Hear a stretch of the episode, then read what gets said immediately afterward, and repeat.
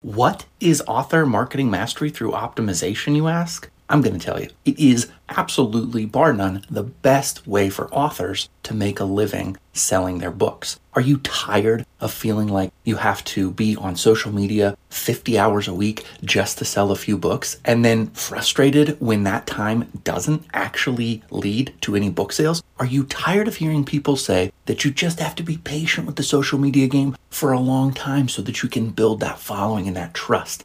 Yeah, I was too, because there's only one of me, and ammo solves that problem. Now, here's the deal it's a system that can actually guarantee results, and I'm not the one doing the guaranteeing. And I don't think that Steve Pieper, who founded ammo, would literally say that it's a guarantee. But what's a guarantee here is that when you spend advertising dollars in a right way, you get results and you're profitable.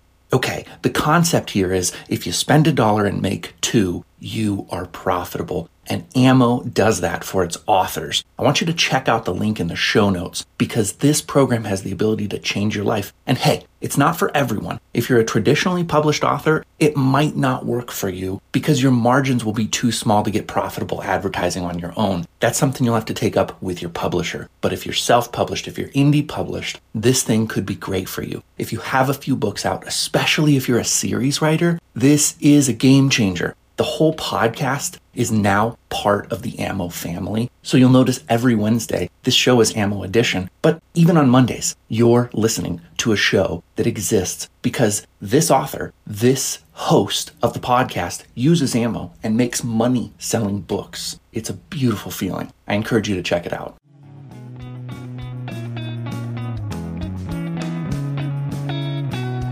My guests on today's show are Jonathan and Jynafer Yanez. This is an episode guest hosted with Rich Hosek. When I invited him to guest host, I had no idea that Jonathan and Jynafer were in the thick of producing their own film. So it was just one of those really fortuitous good moments. Uh, Rich has a history, as you know, if you've listened to the show before, in film and TV. He wrote scripts for uh, such visionaries as uh, Will Smith in The Fresh Prince of Bel Air, as well as the new Addams Family. And uh, he brings a whole other dimension when we start talking about film in this episode. So, very grateful to Rich for guest hosting with me today. And uh, Jonathan and Jynafer are a powerful duo putting Jonathan's books out into the world. They're in the thick of writing scripts to get short films and streaming films produced. You can find one of them called Infinity System on YouTube right now. I watched it, I loved it. You should watch it because you will love it too. After you hear their story of how Jonathan went to succeed as a novelist, I think you're going to want to not only read his books, but be part of his pack. He's got my favorite Facebook group for an author that I've ever found. I'm part of it. I frequently comment. I love the stuff that he does. It's not all just buy a book, buy a book, buy a book, but really engaging things to help you get to know him better. Uh, and if nothing else, I think you will benefit from learning how to run a successful group. So I have that linked in the show notes as well. They also are running another Kickstarter to continue producing more scripts into uh, streaming, and film. So I have that linked. And then last of all, I have his books linked to his website. So check all of those resources out. And then moving on, I link to a few people that we mention frequently in this episode. So you've probably heard me talk about Grant Cardone a time or two. I've got a link to his audiobook, Be Obsessed or Be Average.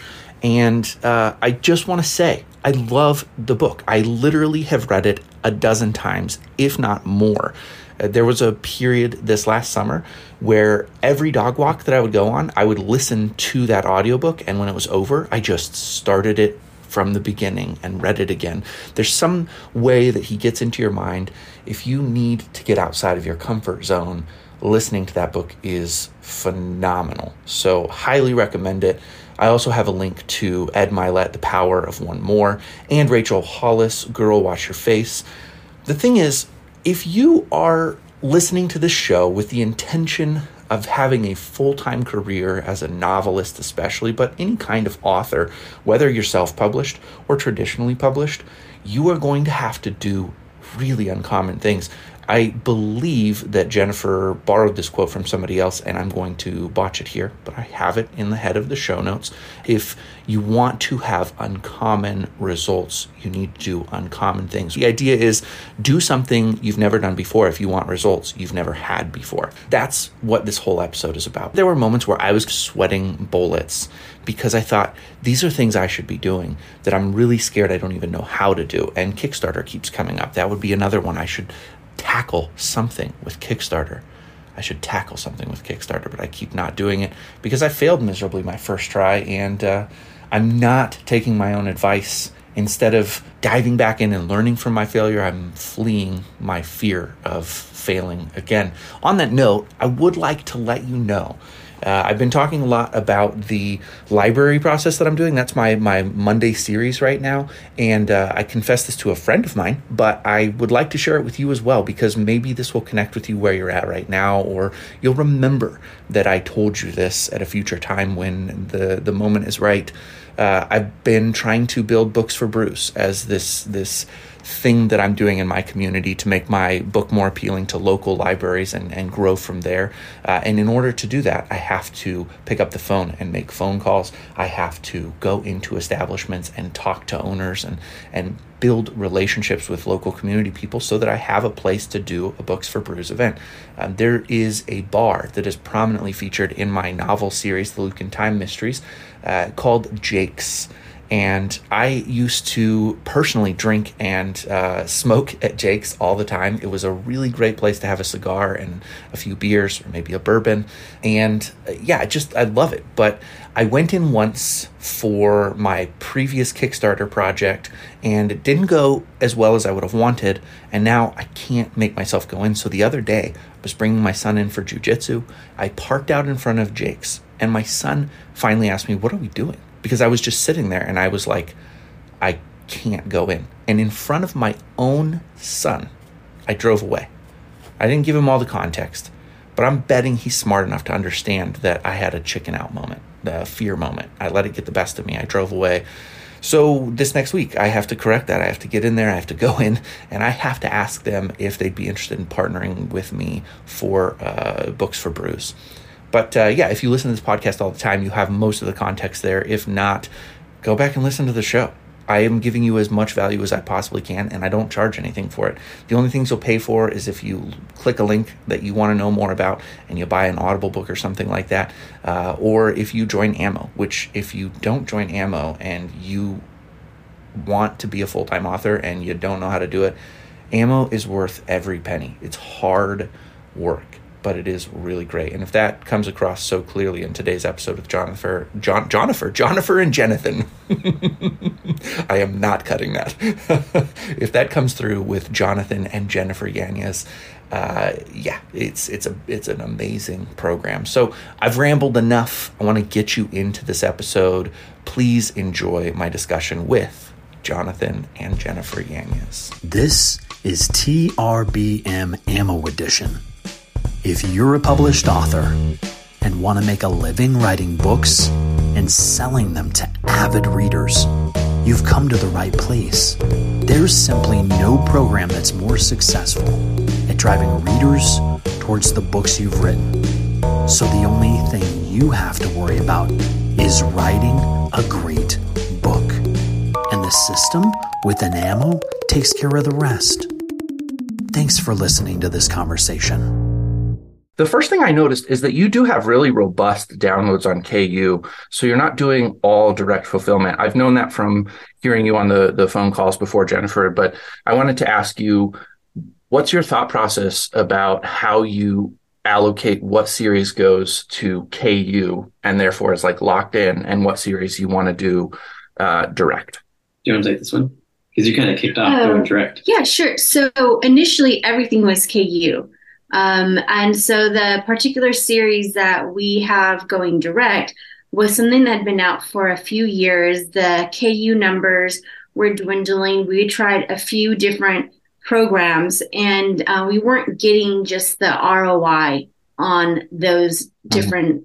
avenues. So that was paying third party companies to run different ads for us, different promos, the box set stuff, and even um, going as far as the Amazon marketing group, where you know, like they're the ones creating the ads, they're the ones managing the insertions, so that should go. So it did get some um, intrinsic value, but in terms of boosting it to that next level of traction, so it kind of became clear to me or to us that we needed to do something differently, and that was maybe the Amazon pool had had seen it enough to either have read it or made the decision that they weren't going to read it at okay. this time.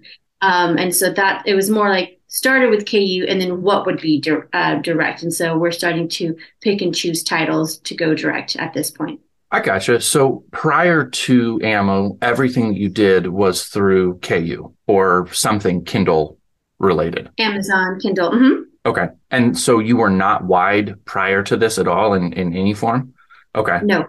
And I mean, Jonathan, you're writing at a light speed, it feels like, uh, unless you're a lot older than you look like, you're pumping out books pretty quickly. um, and so I'm, I'm kind of curious about that process. You have a really cool thing. Um, in some ways, I'm envious. My wife helps design covers. She does so much stuff behind the scenes, but hates the technical aspect. So I'm thinking probably you're not dealing with as much of that, Jonathan, but tell me a little bit about the writing process uh, and how you're able to write so many books so quickly and then have them be at the quality they are. I mean, like I said, I read a book and from an editing perspective, it's really sharp character perspective. It's well developed. I, I get where you're going.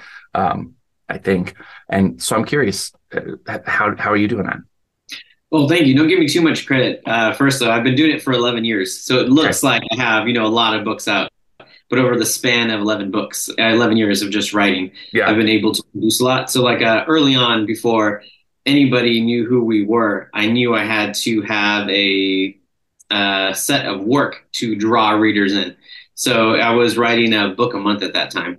So I thought, uh, remember, this is not, I don't think this is healthy. Neither is it sane. I don't think I'm a sane individual to do a, a book a month, right? But I knew like where I was going. I knew what I wanted to do. I thought to myself, yeah. I worked plenty of jobs that I did not like. And yeah. I worked long hours and really hard at those jobs I didn't like. Mm-hmm. So how much harder could I drive myself to work at a job that I really enjoyed, that yeah. I really wanted to work out? So for the first three years, I wrote a book a month, and then I went down to uh, six books a year, and now I'm down to four books a year. So That's... we're doing four books a year, and then a film project uh, with wow. Infinity System first, and then now we're kicking off a Forsaken Mercenary film project. Okay. All right. Well, let's take a little detour then and talk about the film project because Rich here has uh, roots in the film industry. So um, that should be fun. Mm-hmm. Oh, very cool. Yeah. So um, in 2021, we started um, seeing what it would look like to crowdfund to raise capital to be able to do a film. And we were able to raise 60,000 through Kickstarter. So with 60,000, we could have done a full length movie, but I feel like the quality would have suffered trying to do a full length movie for $60,000. So we came up with a new idea, a new IP that didn't exist in book format at all. And we decided just to do a 30 minute episode. We could do a 30 minute episode really well with 60 grand. And we learned so much, so much. It was like drinking through a fire hose. Just like, you know, I didn't know what a cinematographer was. I didn't know what a pitch deck was, but I do now. We've done a ton of them. So it was a hands on learning experience just from like the ground up and we were able to shoot Infinity System. It's gone on to win multiple awards. We picked up our first agent, our entertainment wow. lawyer, representation now, and um, we can move really fast as independent filmmakers. But what we're realizing is the Hollywood machine moves much slower than yeah. we're used to. So while Infinity System is in a good place as representation, the agent, entertainment lawyer are taking meetings, everything's good we thought to ourselves, well, we're not just going to like hang out and watch Netflix on the couch. Like, what's what are we going to do next? So we're thinking yeah. like, okay, let's do another Kickstarter. This time for an IP that already exists, Forsaken Mercenary. It's my best-selling IP, and uh, we'll see if we can raise a hundred thousand dollars this time on Kickstarter. And what could we do with a hundred thousand? Wow. Yeah. So um, to add on to that is. Uh, my background is advertising. Um, I worked at an agency, a few agencies here in um, the county area. And um, I have experience or had experience putting on big events, conferences, and managing photography, uh, still photography shoots. And so, from a production standpoint, uh, commercially. And so, uh, when you know he said he wanted to do this new endeavor, I had an idea like this is this is a big undertaking. This is not yeah. um, publishing a fifty thousand dollar word or a fifty thousand word novel on yeah. like its infrastructure on Amazon. This is big, and so it was a lot of fun to collaborate and grow in that way. And because we live mm-hmm. in Southern California, we had so many connections and resources here available to us. So it was it was a beautiful process to bring that team together and then to then celebrate every time we get picked up by film festival every time we're awarded and um, to, to, go through that and then to expand a new network. Just like in the beginning you compare it when we were first writing i was not writing you were writing and like we didn't really know anyone and how to make connections and, and learn the process and meet new people and suss out like where everybody's journey is taking them and who can we cheer on from a distance and who could we collaborate with? And so um, that's kind of where we've been for the past 18 months or so um, in terms of films. That about 18 months since we filmed mm-hmm. our first film. Yeah. Wow. yeah it it uh, it makes me want to part of the the language that you're using and the the size of the project. Uh, you had mentioned to me in messages, Jynafer, about Grant Cardone that um, you're aware of him uh, as a person. So so few writers that I talk to have any clue about him, um, and so mm. I'm kind of curious. How did that fit into your thought process? Were you aware of him when you were doing this film project? Did his kind of philosophy or ideology affect your choice to take on such a big project? Um, I would say he is a little more recent for us. For okay. our first film project, the the thing that we kept saying to each other was uh, "Be like Walt." Walt okay. Disney. And so that was the one of just making sure that no matter who we interacted with, was it our SAG uh, represent, uh, representative, because it, it, was a SAG approved uh, project signatory. Um, and so we got to work with that union, our, our camera crew team, electrical, the people where we were uh, renting this studio space or the film. Um, what is it called? The I just kind of lost the word there. Um, White Horse Ranch. Oh, the set. Yeah, the set. There we go. Who who owns it? It's like they built it for filming, right? And there's been yeah. movies and commercials and stuff shot in this western town out in Joshua Tree National Park.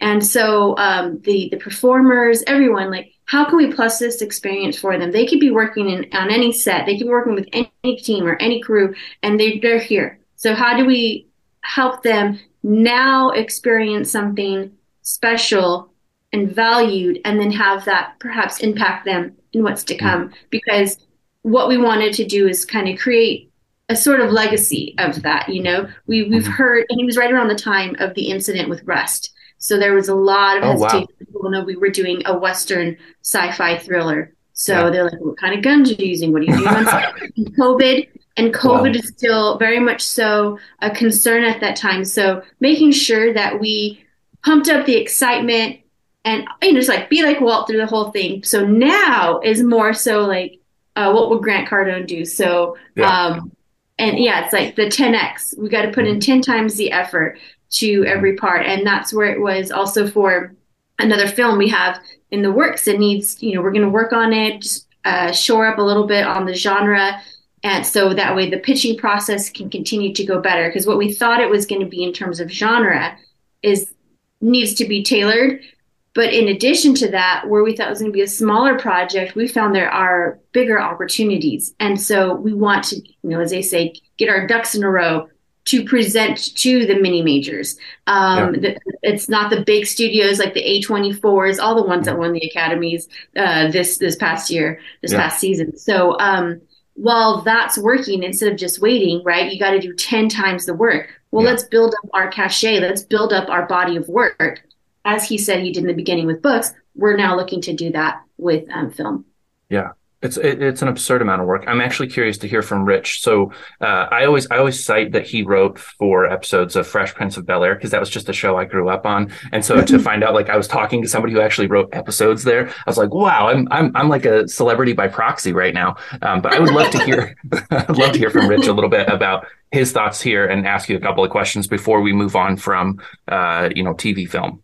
Well, you're, you're embarking in that uh, that um, business at a great time because of the production costs. I mean, when I heard your budget for a half, uh, even a half hour of a movie, it's like, really, you could do it for that cheap? And it's like, yeah, you can because of the way video works now.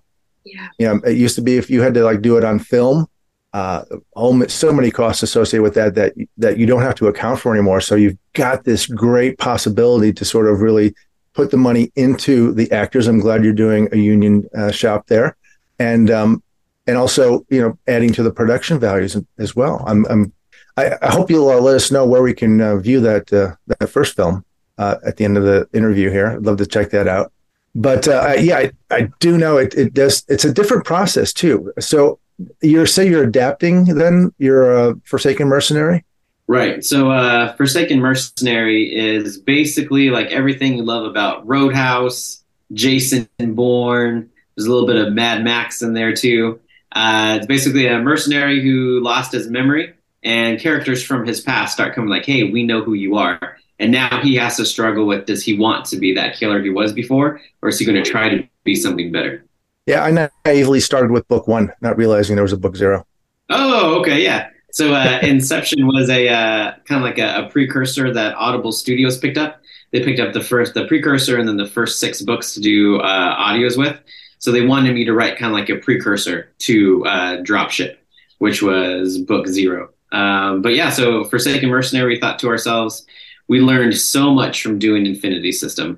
What now can we leverage to do even better? And now the contacts that we knew in the film world, because we knew no one when we were doing Infinity System, like nobody. Uh, the contacts now that we have, you know, like whether it's like film commissioners or other producers or you know directors and writers, um, Stunts people. Stunt coordinators, yeah. So like, okay, if we could raise sixty grand last time, not knowing anything, what can we do with you know another Kickstarter for Forsaken Mercenary and IP that has existed for years that people love, uh, and then how can we um, kind of to exactly what Jen was saying to build our cachet of work. So it's not just like Infinity System, like oh, it's not just like a one hit wonder. Like okay, they won awards here and here and here. Like sooner or later, I always tell Jen this, and it's kind of like um, Cardone says as well you know, you got to work 10 times as hard. So I almost look at success as there is a uh, 100 balls in a ball pit. 99 of them are red and one is green. And every time you try, you close your eyes and you pick a ball out of the ball pit. So 99 times, right, there's going to be a red ball, it's going to be a no. But you just need one. You just need that one green one. And the more that you can reach into that and pick it out, the odds actually swing in your favor. I talk to a lot of authors who think the odds are against us, but the odds are actually in the favor of the person who doesn't give up. Because the mm. odds say sooner or later, if you don't stop, you're going to make it. Yeah, yeah. You're, I mean, the, just the volume of that work too. And I, I just want to point another thing too, because I uh, reading Forsaken Mercenary, it does. It's it's a shorter book, and it feels like it would translate to a screenplay more easily. But are are you actually writing the screenplay yourself? I'm assume. And how yeah. is that process for you in terms of translating your work from a book to a screenplay because I've done the re- reverse. Yeah, so I've um I'm not the sane one in the relationship. Jen is the, the sane one, right? Like probably like the same thing would be like, hey, you figured out book publishing. You should just stay in your lane and continue to publish books, right? Um, and for me, I still love writing. It's still fun, but it's almost like we got really good at hunting deer. So do you just go to hunt deer over and over and over again? If you need to eat. or you go see that like dragon on the mountain be like i wonder what it takes to go hunt that thing down. So uh, with movie making it was the same thing. Like i have no idea how to write a script but i can learn. Like nobody's going to put forth more effort than i am. So i read tons of scripts and um, i started practicing. And maybe for the last like three years now i've been writing scripts. Infinity system was the first thing that was made. But um, writing a script is so much for me for me personally is so much easier than writing a book because with a script for a feature length film, I think it was an hour and a half, is something around 17,000 words, where a, a full length novel is going to be anywhere from 50 to 80, maybe even Yeah. 100,000 words if you how depending on how long your novel is. So I found that script writing was actually easier. And uh, when I'm adapting a book into a screenplay, I had to figure out my process because I didn't even know what my process was going to look like. So I found out it's harder for me to like read a chapter of a book and then try to translate it into script. Basically, what I do is I'll read a chapter of a book and I'll just note down what happened in that chapter. X, Y, and Z happened in chapter one. And then I just let my imagination go to work and I write that down in script form. X, Y, and Z happened instead of trying to like copy and paste or going like back and forth Yeah. the exact dialogue because that, Yeah. that's so monotonous. Did you Oh no, it's it's, it's going to be totally different. Yeah, so I'm, I'm, it's an interesting process you have. uh, you were talking about like just knowing the characters and they fit in and they act and react the way that they would as like they're who they are. Oh, right. I forget what author said it. Don't credit me with this. This is not my words. It's much too smart for me. But uh, somebody said that their characters were their best friends. So if you understand who your character is, in any situation that you put that character in, you're like, oh, Jack Reacher would respond like this in this scenario because that's who he is. So if you get to know your characters really well, I think it's a easier process as you put them in different scenarios how they would respond.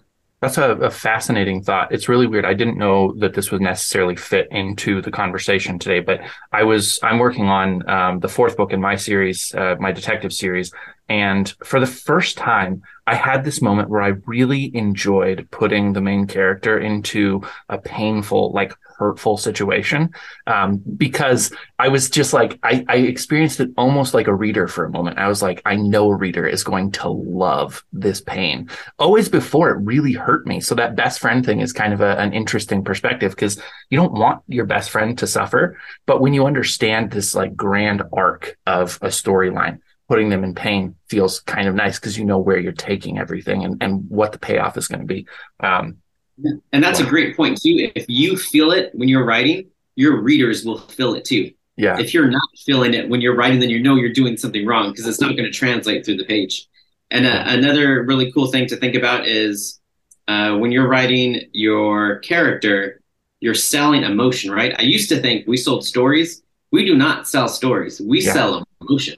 So in every scene that I'm writing, I'm thinking like, what's the emotion that I'm trying to get across? Are people going to laugh? Are people going to? Is it going to resonate with somebody on a deep level? Are they going to cry? Like, what emotion am I trying to pull? So in every scene that I'm writing now, I'm thinking like, okay, we're going to take these people on an emotional roller coaster. I want to I want to get to the marketing thing, but I read uh, the first book in your your Galactic Guardians series, um, Legend Rising, and I have such a, a limited uh, catalog of sci-fi to pull from that I immediately started seeing elements of Ready Player One, and I was actually curious. Were you thinking about that at all when you started writing that? Because the way that he gets pulled into an almost game-like atmosphere from just being a trucker, um, it, it felt a little bit like that that Ready Player One. You've got this guy who's uh, I would say not like very athletic, but definitely not in good shape.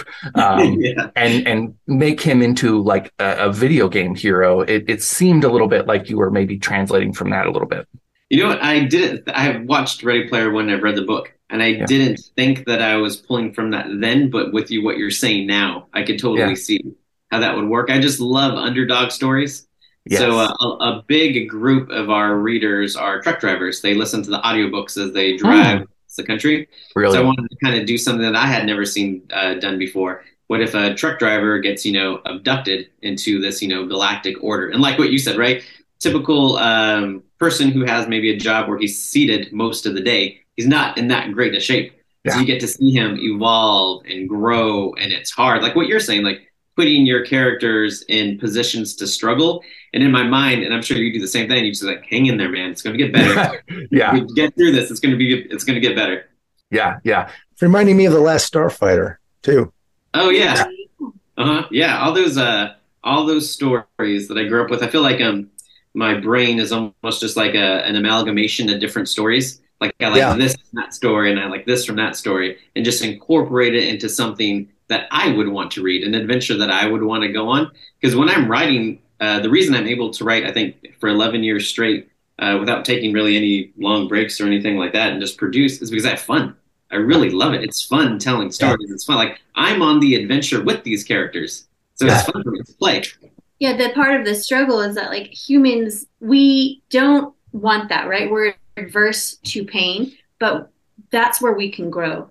And we can mm-hmm. grow when, you know, we watch our children struggling to learn something or struggling to pull themselves up on the monkey bars or struggling to stay up on that bike or you know navigate friendships through high school whatever that is it's a struggle. And we know there's going to be pains and scraped knees and bumped elbows and all of that but we know on the other side there's goodness. And it reminds yeah. me of like what they were saying in the matrix. They try to build this perfect simulation but our as humans we kept rejecting it because it was too perfect. So like there's strength in struggle. There's character building through perseverance and all of that. So our characters can't grow because we can't grow as people if there are not struggles. So it's sort of a gracious thing and entertaining that authors or, or storytellers do when they put their characters through the ringer in such ways. So there's a couple of things here. One, it's really hard to think that we're not in a simulation. Just this morning, I was finishing up an episode of Joe Rogan. He's talking to the director of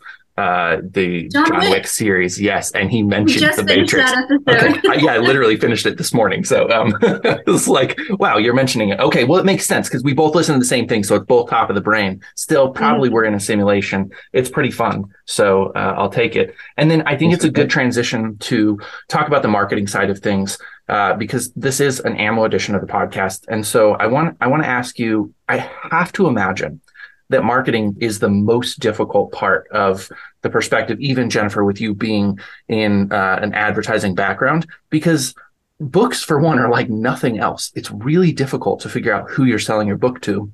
And they're so narrow on the margins that even when you start to sell, seeing a, a, a sustainable kind of profit that you can feed your family with is pretty challenging. I'm speaking from experience here. It's really difficult. What are the struggles there and, and what has given you the ability to keep pushing forward when you weren't profitable, when more money was going out the door than was coming in? That's a, a good question. So the first few years, first five years, okay, I was just falling on my face over and over again. We made no money. Our first royalty check was 30 cents. Woo! 30 cents, like pouring in your blood, sweat, Like, I'm a professional author now. I just make money on my words. I, I one from Disney uh, for a penny. um, so, yeah, I still had a full time job. When we started out, I still had a full time job at a, at agency here in Orange County, California and we had no kids and we had no mortgage. And so you know we were in a season of life where we could essentially live off of one income yeah. for a season. And then jonathan got a second day job for a little while. And um, so it kind of began to tilt. So like the day job was minimal hours if i recall should correctly. we just like tell him the whole truth though? She's kind of like you know making it sound not as devastating as it was. So guys I quit my job. I straight up quit my job with no other prospects on the horizon besides I was going to make this writing thing work. And I didn't yes. tell her. Yeah. So I quit oh. my job. I didn't oh. tell her I oh. quit my job. I told her after the fact. I cashed in my 401k and I just, you know, have you heard that saying, burn your boats? Of course. I love you so much. I've done the same thing. I'm actually in the middle of that right now. So let's see how yeah. it works out. Maybe maybe it'll go better for me. I don't know. Although I did tell my wife, my wife was aware of what was going on. I did that better than you. you did it right. I did it the wrong way. Looking back, maybe I shouldn't have done that. But uh, I was just in a job that I didn't love, and it was just you know the grind day after day. And I looked at even what my boss was doing at that job, and I'm like, I don't even want his position, my boss. So I don't even want the next level. What am I doing here? What am I doing with yeah. my life? So I just had that moment that day where I quit, cashed in my 401k, and just started writing. And I just told myself that whatever it took, I was going to make this writing thing work. And then the part time job that she was talking about was a personal trainer. So I got a part time okay. job, personal training, while I worked full time. But then uh, just consistency, just like showing up and putting in the work. I always tell people, everybody always asks me, how do you get motivated to write? And I tell them, mm. like, motivation has nothing to do with this. Yeah. Motivate, discipline. It's discipline. You write whether you feel like it. You write when you don't feel like it. You write when you're sick. You write on the weekends. Yeah. Like, how bad do you want to make this work?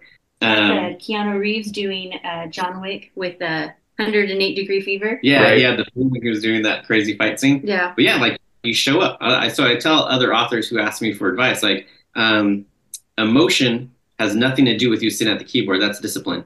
Then the emotion comes through when you're writing. Then you can go ahead and have fun with you know feeling yeah. all that when you're writing.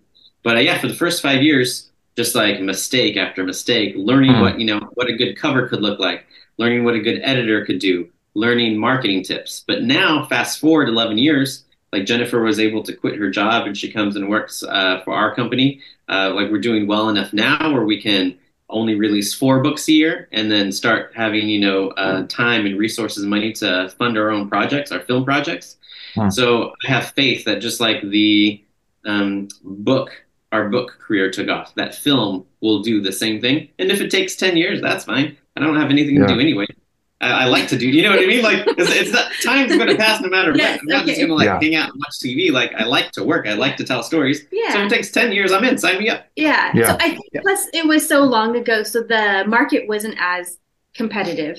Um, he started out in urban fantasy and then realized he can really enjoy science fiction. And so it was teaming up and sort of getting to know other authors in the genre. And then, you know, there were early on, there were a few collaborations, the co-writes, so you can, he got, or being in those uh, collected anthologies to cross promote, but it was the showing up and nothing sells the previous book like the next book.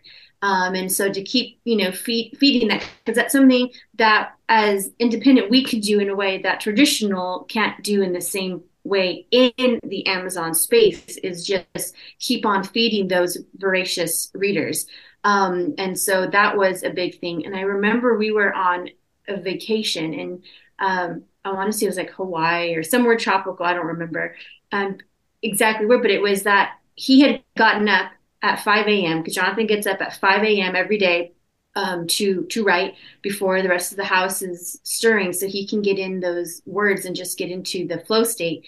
And uh, so he had gotten up, and we were just starting to learn about Amazon ads and Facebook ads, and so that idea that like we can be here, and I could see the ocean through my window while I do these ads for half an hour, an hour, Mhm. and then go out and enjoy our day. And in the meantime, it was back in the days of like Book Report, and Book Report made the little ching sound whenever you had a sale. And so to know that that was going on in the background um, kind of changed our perspective. And it was if we double down on this area, what could our life look like? And I would say maybe it was like three or four years later, um, I was doing the day job and I was in a significant role. So it was a lot of hours at the ad agency. Um, And then, you know, leveraging those skills either in the morning or at night after everybody went to bed here at home to do more ads and marketing and all of that stuff, rewriting the newsletter, like flow list and, and all of that. So it was maybe just like a few years of, of doing both where it's like, okay, the books are taking off and I could put even more of my attention on the book slash just create some space in my brain by coming home and, and solely working on the business as opposed to trying to do everything um, Yeah. for the agency and everything else. So this may go nowhere, but I'm kind of curious based on what you were just saying. What does fail fast mean to you guys? Is that something that is in top of mind for you at this point? You love to fail, so go ahead. Oh, like when we need a blunt instrument to go, you know, like uh, reach out to like 10 different people, I'm usually the blunt instrument because I don't mind being told no. Um, Yeah. have you ever heard of a book called Never Split the Difference? Yeah, absolutely. What is his name? He's the hostage negotiator. Chris Voss? Voss. Yeah, the FBI host. Yeah, Chris Chris Voss. Okay. Yeah, Yeah. yeah, yeah. So in there, he talks about no is when the conversation actually starts. You want to get to them as fast as possible because then you realize you can dig in like, why is this Mhm. person saying no? Are they Yeah. saying no because whatever you're asking, maybe they, they think they don't have the time or the resources or whatever it might be. So I try to get to the no as fast as I can. And then um, it's just being consistent. Have you guys ever seen Shawshank Redemption? Of course. Yeah. The Stephen King. This is not this is not actually an episode of TRBM until Stephen King has come up. It's crazy. There you Oh, that's true. That's true. I, I just gotta say, I think I thought the movie was much better than the book.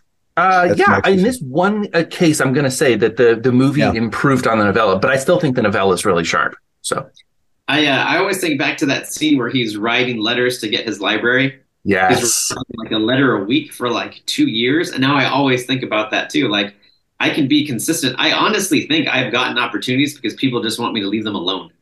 They're Oh, like, okay, great. here, here. They're like responsibly like, okay or no or something like that, right? Because I'll just Yeah. follow up once a week, once a week, once a week Hmm. until something happens. Or like, um, getting to failing first, I always think that like uh, in failing you can learn something. So I don't mind failing at something because I mean inevitably it's going to happen. I think even star athletes, right, whether it's like Tom Brady or Michael Jordan, they lose more than they win. Like how many uh, Super Bowl rings does Tom Brady have? But how many Super Bowls was he not even a part of, or he didn't win Yeah. in his career? Right, way more he didn't win than he won. But we still remember the greats because you don't. It doesn't matter. You're not judged on how much you failed. You're judged on how much you won. That's a really good point. Uh, so let's go ahead and transition into the direct sales process. You ran into ammo and you recognized something there. Uh, I just finished up a conversation with Matt Herron, uh, or uh, readers would know him as MG Herron, um, Mhm. and and he he talked about. Uh, shoot, my brain is going too fast. I apologize. Um, yeah, so we, we were talking about what happens when you recognize a great opportunity. And I said, I fear that too many writers right now won't recognize what Steve has presented with ammo because it's a very cerebral, very non emotional, uh, expensive too many people path to take. Why did you choose it? Why did you see the value in it? What happened there that you were like, this needs to be incorporated into our world in order to sell more books and make more money?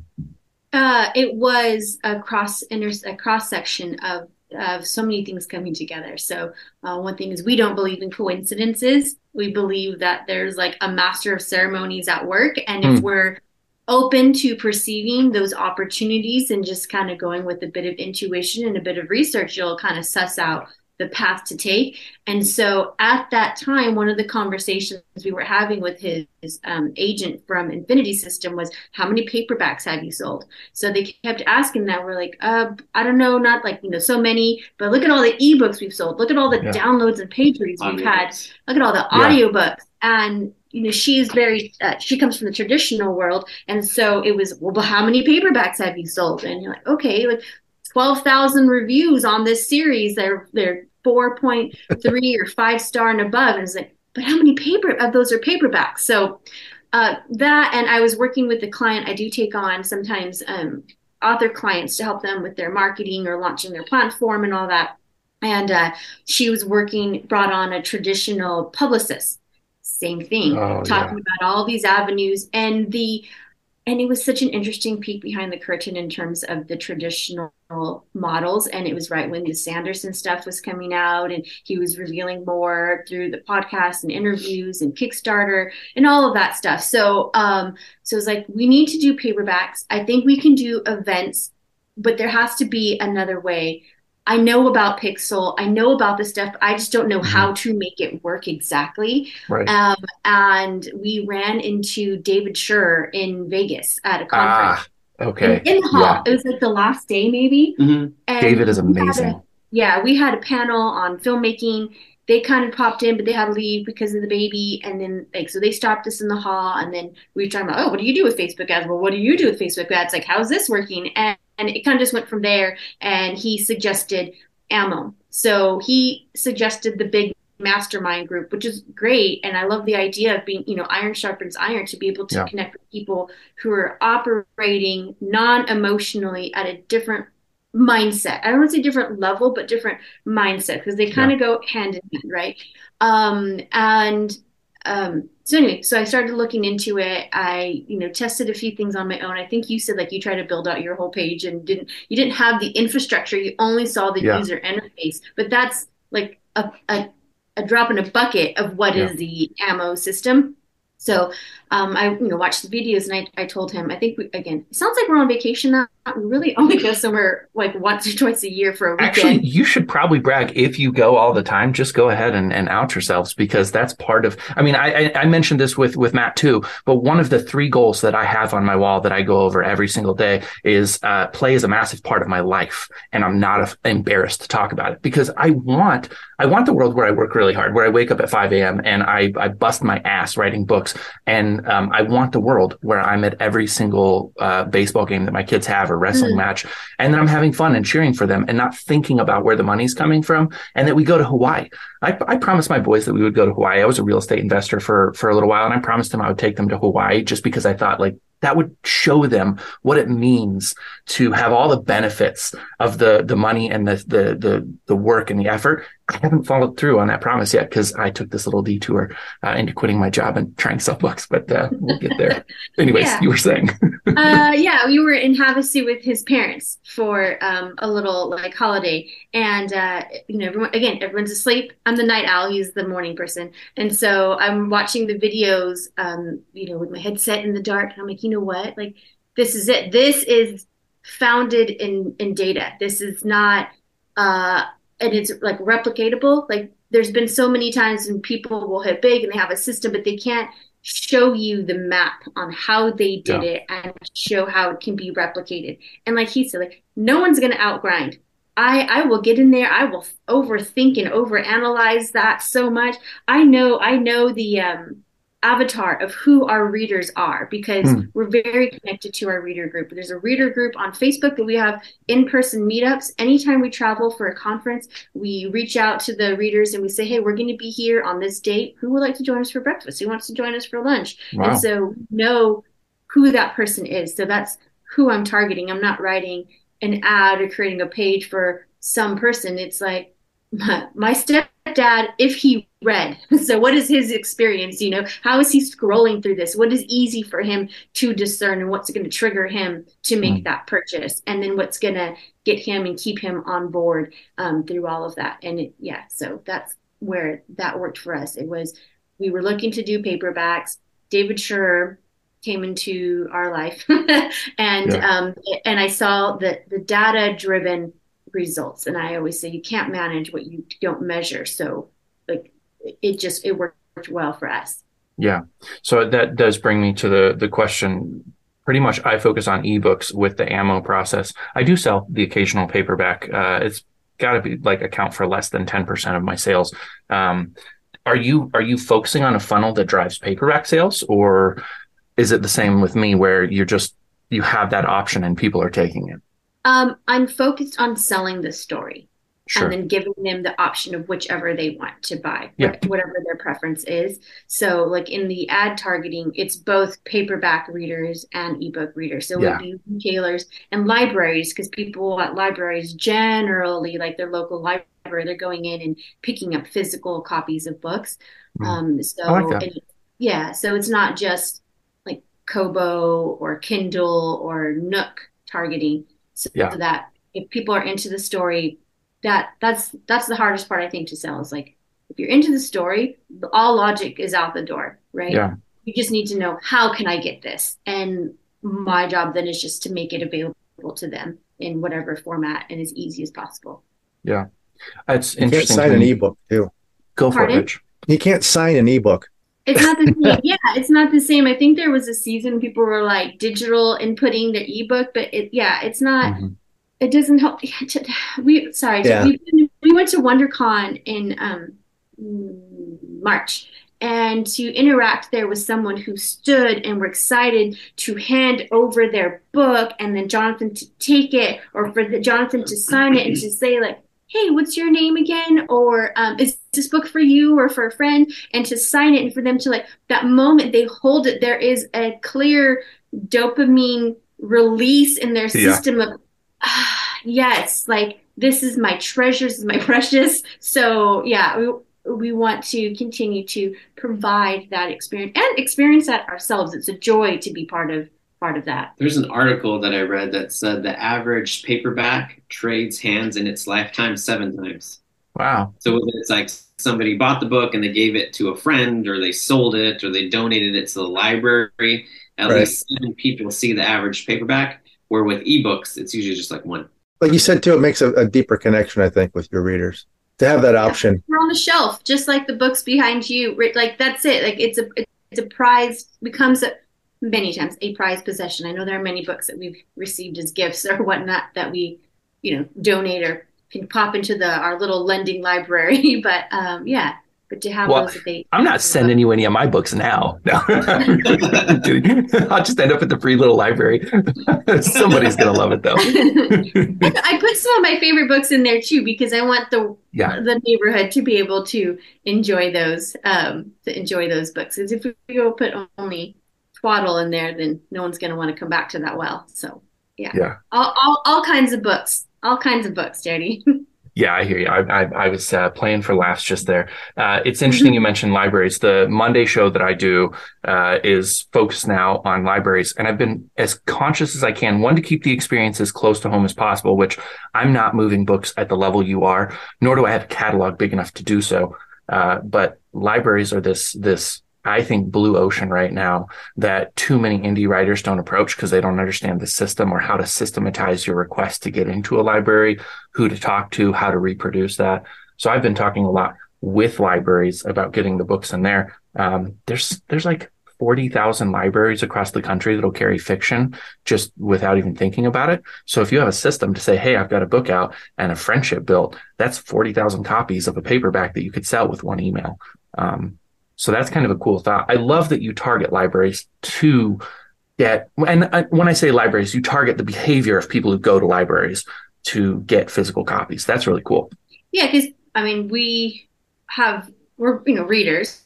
Um, we get them on ebooks. We get them from Amazon. We get them from au- au- audiobooks. We get physical copies, bookstores, libraries. I have like four different library apps to get ebooks or audiobooks depending on what we're doing. So like if you're a reader, a consumer, you're not discriminatory, you right? And and the and and there's that whole idea of community.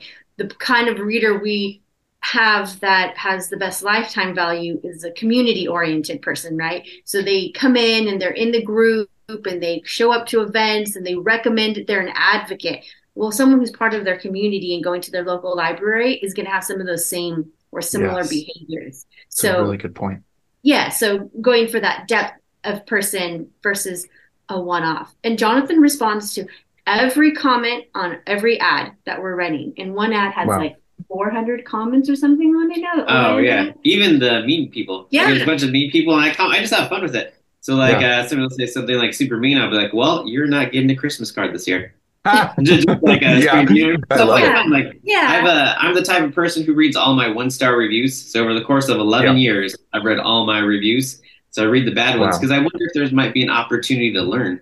So if you know one person says something bad, I don't really take it to heart. But if two or three people are saying the same thing, then maybe there's a learning opportunity for me, and I can like reassess, like, oh, maybe I shouldn't have done that to that character. Should, I shouldn't have killed the puppy, or Yeah. something like. no, always kill the puppy. It's probably the truth. Almost always kill the puppy. Well, it's the Um, same for for script. We had a call with the cinematographer for our film last night uh, or yesterday afternoon, and I was explaining we have a script. I want to send it to you, but like two things, right? Is uh, it's still early draft. It need, has some development stuff, but don't hold back. If we don't agree with what you're saying because we don't feel like it's true to the character or something like that, it's not emotion driven. Nobody, we're not, we're not in the business of of feelings and at this level. It's the best idea, best story, the best way to do it wins, and that may not be my way. It's totally fine. I don't care. It's Yeah. I don't want to impede the of what this film or this project could be. And I think Jonathan had a similar conversation this morning they were um, text messaging and uh, I think you sent him the audiobook or something. Yeah, and I told Joe, I was like, "You're not going to hurt my feelings. Jen killed all my feelings years ago. I have no more feelings. So like, whatever Yeah. you say, like whatever's best for the project. If we can all all go in and agree, like whatever's not my answer, not your answer, what's best for the project, we're going to make something great. Yeah. Yeah. And so that's like the fun part. And that's why it's like going back and interacting with all of the people online. Like we never know what their situation is. They might be feeling a little extra crabby. They may have misinterpreted our intention um, in the ad copy or um, yeah, whatever it is. Maybe, you know, you give a little person a little a person a little power can manifest differently and maybe they think they'll never be held accountable to it and to go in there and respond. And I don't know how many times now people have said in the ads, like, I am going to go check out this series simply because I love the author interaction on this, um, on all these comments. Um, Yeah. uh, yeah, of, all- of all sorts. And it's not looking to be snarky or prove a point. It's looking like to connect with a person and be and be present. Yeah. So, uh, two more things because we're coming up close to the hour now. Uh, first thing, and and I'm going to let you drive as uh, transparent as you want to be, or if you want to generalize, that's okay as well. Um, because one of the things that I want to do with the ammo edition of this podcast is pull back the the the film, the lid a little bit, and let people see the money that goes into the system. Um, I think that a lot of authors, like I said earlier, have this sense that they have to make money with their book before they spend money to make money with their book. So I'd love to hear from you a little bit about your your thoughts toward money, how much you're spending on ads if you're comfortable talking about that. Uh, you can, like I said, be as generic as you wish. Um, and then after that, I'm just going to open it up for Rich to ask any burning questions he has before we close this thing down. Yeah. Uh, joining Ammo was an investment, but it was a calculated investment. We've invested more with less return um, in even just in the past few months. So, um, but the idea is that to get results you've never had, you have to do things you've never done, right? Mm. And so that was one of the drivers, and it was being safe. Like, what are the core values for our family? Does this fiscally make sense as an investment for us? Is this something that I guess can you afford um, if it doesn't work out? I like yeah. to do the cost benefit analysis, or um, was it Pascal's? Um, I forgot that again. The wager, wager. No, that's Maslow. Uh, the wager, right? If you know, if if we're right, what can we gain? But if it mm-hmm. doesn't work out, what would we lose? And yeah. so it was, you know, okay, we could let's try this. The biggest thing was the investment of time because um, all the time we invest, I invested into setting this up is time away from the other things that we're working or having to sort that out. So you know, yeah. folks consider that and then the don't give up like I'm, again not emotional about it. Did this work? Great. I'm happy. But also it, was it a fluke? Is it just a blip? Or is it real? And i think a lot of people get really high emotionally. Mm-hmm. oh it's working which means when it doesn't work really low. Yeah. and that's exhausting. So to me that that those are bigger things to consider. Uh, financially um yeah i mean there's a setup cost but they're nominal to what the data provides. It's like, oh, we got to buy this. And yes, eventually when your numbers get high and you're scaling, but by that time you're scaling, so you know you have the income to cover it, or else you shouldn't yeah. be scaling if you're not profitable. So it's like you know thirty dollars for this. A hundred bucks for three months of that and mm-hmm. whatever. So like maybe a hundred dollars a month and for all the different programs. And then for ad spend, super conservative because yeah. like you know, we've seen in the group, there's some people who are like getting high numbers. I'm like, yeah, what's your ad spend? Or what's mm-hmm. your ROI? What's your ROAS? What's your return on your ad spend? So um, when I learned that their ad spend is super high, but their ROAS is comparable to me, it's encouraging that like go at your own pace. Um, yeah. You know, was it bet small, aim small, miss small? Is that the mm-hmm. one? Yeah. So if I by having um, conservative increases in our ad spend, right, then aim small, miss small. So that that's yeah. been something for us. So our ROAS has been consistently at like a 1.4 to a 1.6. So nice. if I stay there, yeah, then we're we're good. And there's one series that I have had time to start building out and then I didn't have time and then I go mm-hmm. back and do some more testing and the data is accumulating.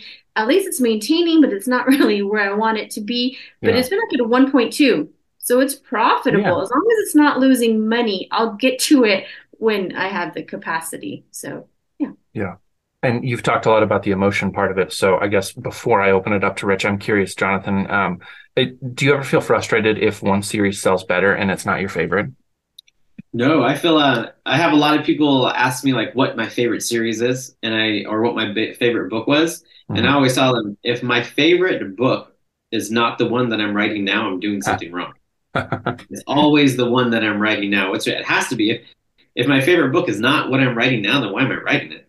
Yeah, interesting. Right. I, so like, uh, yeah, yeah, yeah. There's there's a sense. So uh, one one of the books I wrote was my my MFA thesis, more or less. Um, the stories of Bogey, and it's kind of like a mix up of my childhood life where I attribute it to a character named Bogey, and then my adult life, and it's almost uh, Karl Ove Knausgaard, uh, like right in the moment. I'm literally writing what's happening to me that day, and then threading those two things together. It's very literary. Nobody is ever going to buy it at a huge level, but I know the work that I did to get there. It's a very different. It's very much for the art of it. It's it was a fun passion project, and it may always be my favorite book for that reason but I'm not going to keep writing that kind of book. It was one thing I wanted to do. But I get where you're coming from. Every time I write a new book in the the mystery series, I'm like, I- have topped myself. What a great feeling, you know? so yeah, it's like those one percent moves. So if we can improve one percent over time, and whenever he works with his editor, and back when when I used to read his work, he would ask like, "What's the one thing you noticed? What can I improve on?"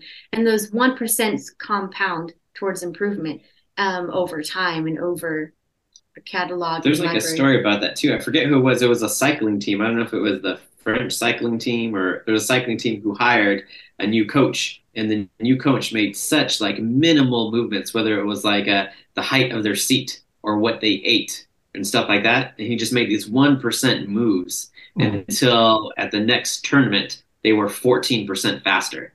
Yeah. It's like just these little things, getting better at these little things. So I always ask my editor um, because for some reason nobody really wants to give, um, like uh, nobody wants to judge other people's work, but I want to be judged so bad because yeah. I want to grow. I want to learn. Yeah, it doesn't help me. It's not helpful for me if you're just like, oh, I love it. I'm like, that's yeah. not helpful for me. Throw I that say that. Yeah, no, she doesn't say that at all. she killed all my feelings a long time ago. So I was asking my editor, yeah. like, okay, so it's easier for me now. People are more willing to give me advice if I phrase it like this. I'll ask them, okay, what did you love best about it? Mm-hmm. And then what do you feel like could use some improvement? And psychologically, I think in that in their mind, it allows them to give the freedom to be like, oh, okay, I'm going to give them a compliment, and then I'm be like, okay, and then you can, you know, maybe you can shore up on this. Yeah. So I always ask the editor, give me two things. Give me two things I can work on for the next book. Give me two things that I can be better at. And then I just grind on those things. And there's a beauty in knowing that we're never going to be perfect. We're yeah. never going to tell the best story the greatest story. And I love that idea. Because if I was able to tell the greatest story, like life would be super boring. Like you did it. You're, oh, there's nothing else to be done now. So yeah. it's fun and it's fulfilling to always be working towards something. I love it. Rich, what do you got for us? Well, I was first of all, I just want to uh, point out that the five years you spent, you know, trying to get to that making money point. I think that's a good lesson for everybody here. Who was like thinking, "Oh my gosh, five years. I got to do that in 50 books, probably, right? You had it written by then. So that's, yeah. that's, that is actually, you know, that's the kind of thing what it takes, but it's also encouragement to let you know that, Hey, it, it may take time. You know, some, you, you hear the stories about someone who writes a bestseller with their premiere, you know, their debut novel. And it's like, okay, that's not typical. Um, I was curious though about, um, what it took to get onto the USA Today uh, bestseller list. Yeah, so back in the day, um, USA Today bestseller list that I know of as of this moment doesn't exist anymore. Ah. As far as I know, it was done away with just a few months ago. They, they removed yeah. with layoffs. They removed that position. But when I did was USA Today bestseller, it was like in 2017 or 18. I know. It was a while ago. I went ahead and we did a big push with some other authors and anthology. So there was a group of us that were like, hey, it's going to be difficult to sell this many books on our own. But if we got together, did an anthology, and we all promoted together, helping each other out, you know, um, it's like, uh, do you guys know how the Mongol Khans used to raid? I don't. Not personally, no. Okay. you never experienced it firsthand. Look outside and there's people looking torches and riding on horses. Oh, yeah, I went through that once. I just experienced that Tuesday. Thanks for asking. Also. Yeah, one Black Friday, but that's about as close as I get.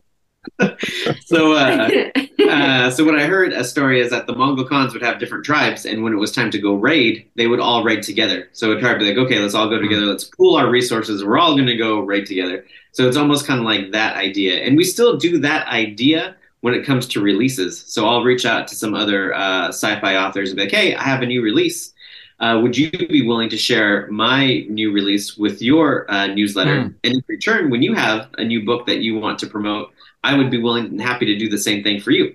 So it's mm. the same idea coming together, right? So even though I might have, I think our newsletter list is like around 12,000, I might have 12,000 subscribers. but somebody else has 10, somebody else has eight, somebody else has six. And then you get, you know, that big push.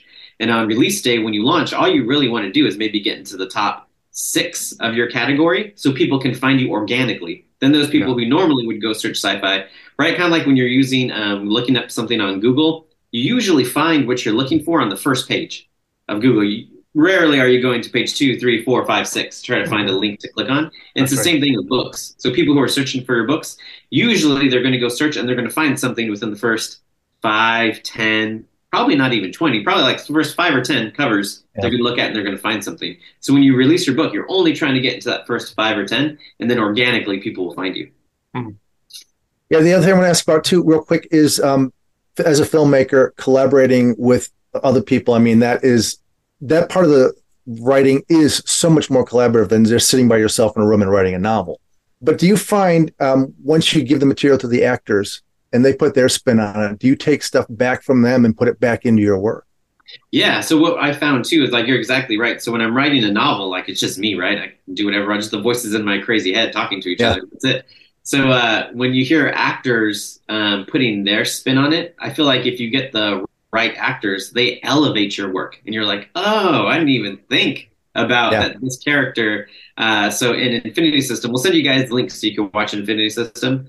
But there's a character uh, in Infinity System who played the role instead of being tough. She was like a little bit off, a little bit crazy, and I was like, oh, I like that better. That you can tell, like, hey, there's something not right with this lady. Uh, so yeah, so yeah, for sure. And I feel like uh, filmmaking is so much fun too because if you get the right team together at every stage they elevate it mm-hmm. so yeah. what i thought was like a good script the actors turned into a great script and the director mm. with direction and the um, music and sound effects it just kept on getting better and better and better yeah i don't know how john carpenter does it all by himself but uh, it, it it's a it's a fun process too yes it's fun too and it's um it was our first time doing it last time so I had never managed a set before as a producer.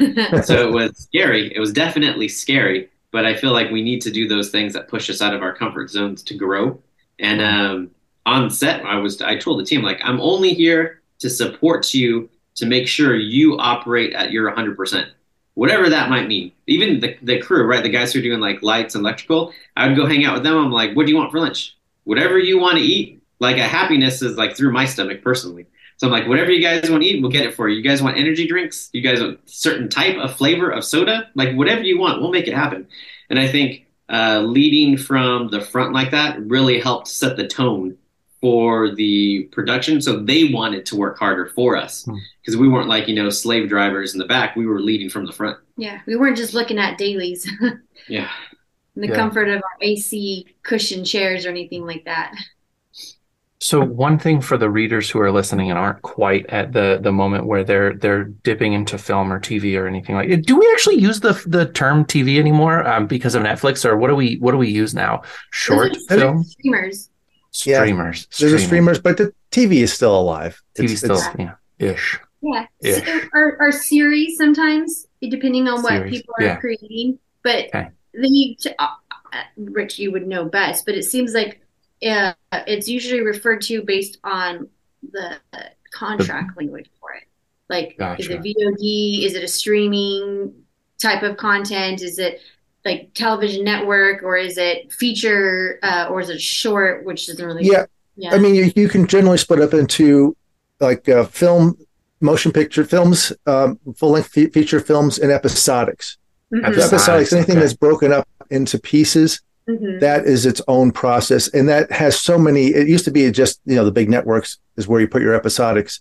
Yeah. Uh, now, yeah, you've got the streaming services, you've got the cable channels, you've got all that, all those extra avenues to do that, and it's it's uh, it's amazing to see all of that because, like you mentioned too, I mean, when you guys probably started, there was a lot less um, competition, for lack of a better word. It's really I, I don't like to think of it as competition, but a lot less material on Amazon in the genres that we're writing in and all that kind of stuff. Now that the barrier to entry has been like reduced so much, there's so many more people doing it, it's easy to get lost in the noise. Hmm. So the same thing's happening with the, the TV stuff too. There's a lot more opportunities, but there's a lot more people doing it. So the fact that you guys are succeeding at that, congratulations. I can't wait to see it. Yeah, likewise. Are, are you still in that space, Rich? I am peripherally in that space. I've been working on screenplays uh, with my old writing partner Arnold Rudnick, and we have uh, you know one project that's hopefully making the rounds right now. But uh, primarily, I'm, I'm doing the novels now. I find I just I really enjoy it. Like you like you were saying, it's like that's the thing I want to do, and so I, I know exactly where you're coming from when you say I just wanted to sit down and write and put all my energy into that because that I think that's another key thing that beyond the AMMO stuff, you have to have that that drive to produce the material in the first place. Otherwise, yeah. you don't have anything to no stories to sell. I love the way you put that, Jynafer. Stories to sell, mm-hmm. feelings to sell, right? Mm-hmm. Yeah. Almost like a, I think of myself as a boxer. So every time the alarm goes off at 5 a.m., that's the ring of another bell. Ding, ding. Like, are you going to get up now and answer that bell, or are you going to go back to bed? Got to keep. And do the, do the Rocky thing where you couple, crack a couple of eggs in a glass and drink it down and hit the road. I've actually done that before. Yeah. He did that for a season, and I was like, "This is out of control. Don't do that to my eggs." Yeah, I'm very like black and white. So I'm either all in it or I'm not going to do it with passion or don't do it at all. Right. Yeah. I recognize that in you. I've actually done that in high school as well. Yeah. Like I was, I was like raw eggs. I did a little bit of peanut butter. I will, I will admit, like I blended it up. So raw eggs, peanut butter down the hatch made it a little easier. My, my, dad used to do that. He, uh, yeah. yeah. Haven't that gotten there yet. so frothy to me. It's like frothy because you blended them, but then you've got that like thickness of the peanut butter. Um, no. yeah, it doesn't take that long to scramble them in, in a pan. I know, right? You could just like yeah. put on over medium, four minutes, whatever. a little sea salt. You just get oh yeah.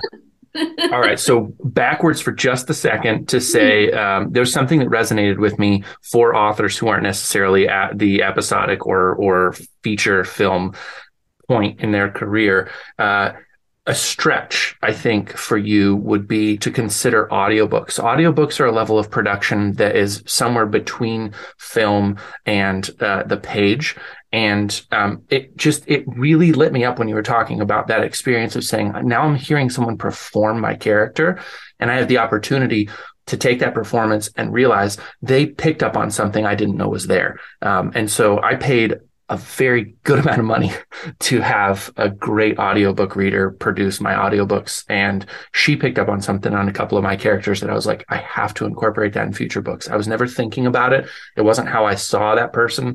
But as soon as she read it into the character, it was there. And I would say to anybody who's who's writing, if you can afford, and you don't have to obviously do what I did, but if you can afford to get an audiobook reader to read your books, do it and then be open to adapting if you're writing those characters ever again to learn from your audiobook reader because they're doing something amazing bringing that character to life when it's not in your head. When you when you give license to somebody to take a character that has always lived inside of you and now it lives outside of you, that's a cool process. Don't don't uh I don't know, don't have so much ego that you refuse to adapt based on that kind of feedback because it's worth it.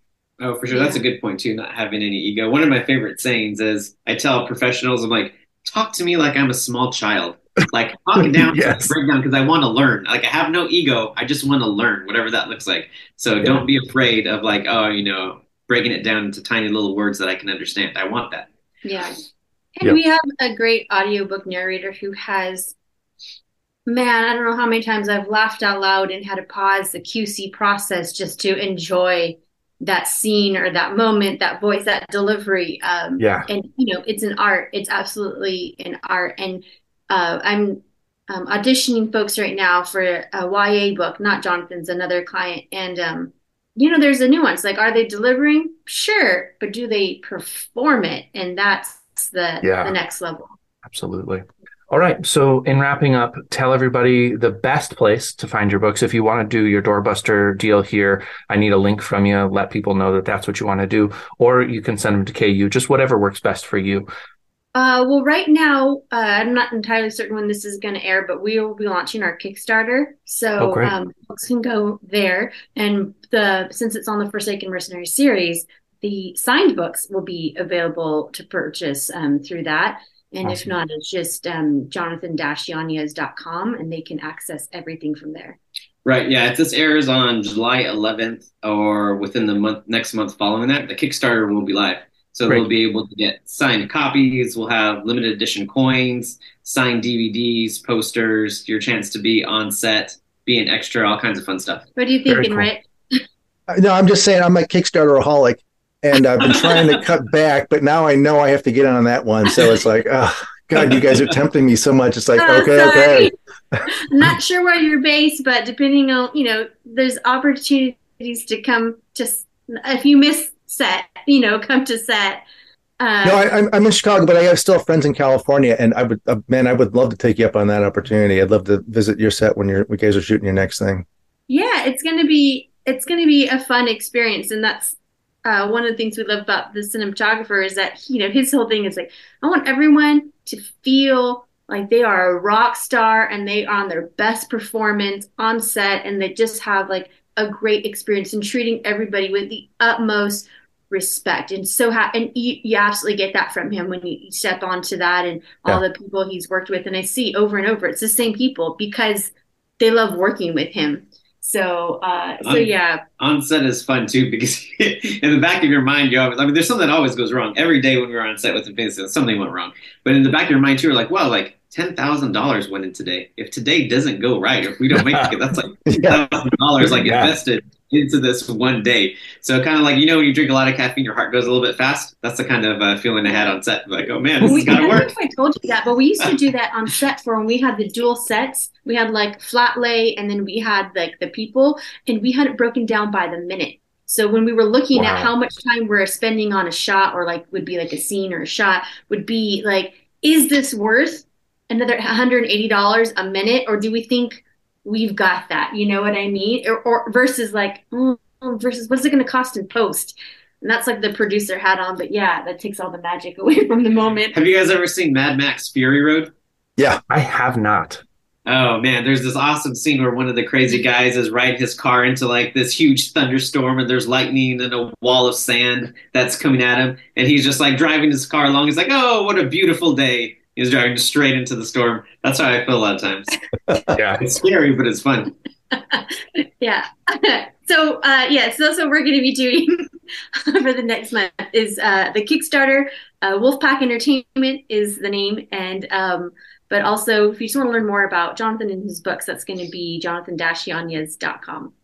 Excellent. All right. Well, I will have links for the Kickstarter because yes, it will come out uh, within your your time frame, uh, as well as to the website. And if you do want to give me the doorbuster deal, feel free to email that to me as well. Uh, thank you so much for the time. This was a blast. I knew it was going to be fun as soon as I found out that we had Grant Cardone in common because there's just a certain thought process that happens for people who really like him. Um, I actually think uh, that he's a bit of an asshole, um, but I also think he's the right kind of asshole in that he's willing to take people to task and he's pretty no nonsense.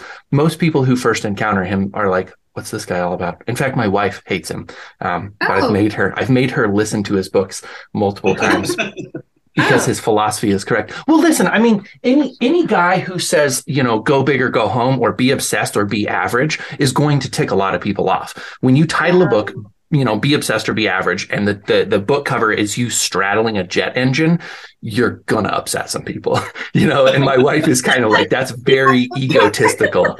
Um, Yeah. that's one of my favorite books ever, though.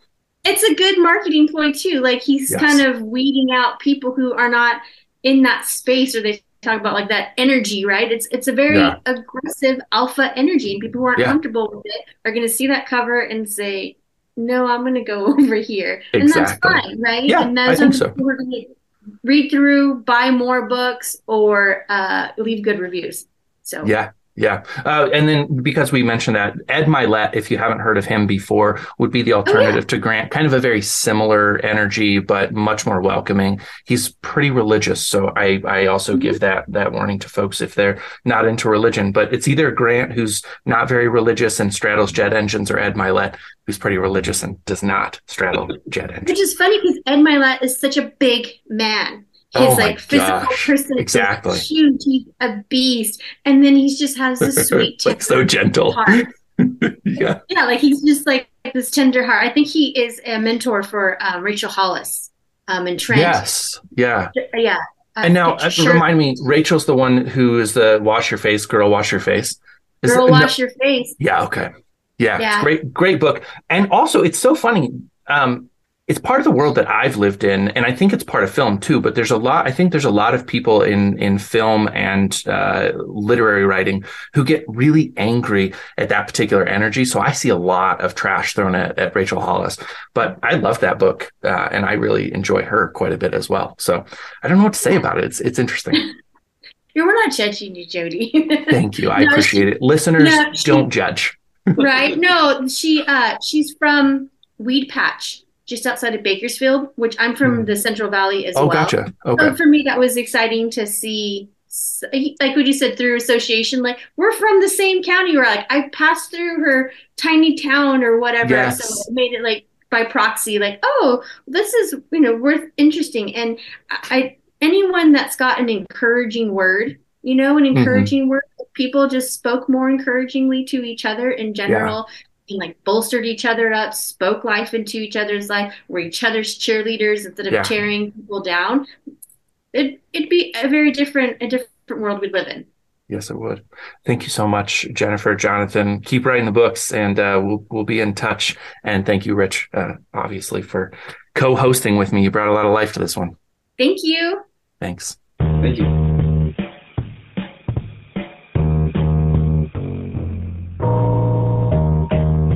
Thank you for listening to TRBM. The theme music was provided by the ever talented Christopher Talon. And hey, if you liked what you heard, share this show with other readers because what's the point of telling stories if nobody's listening?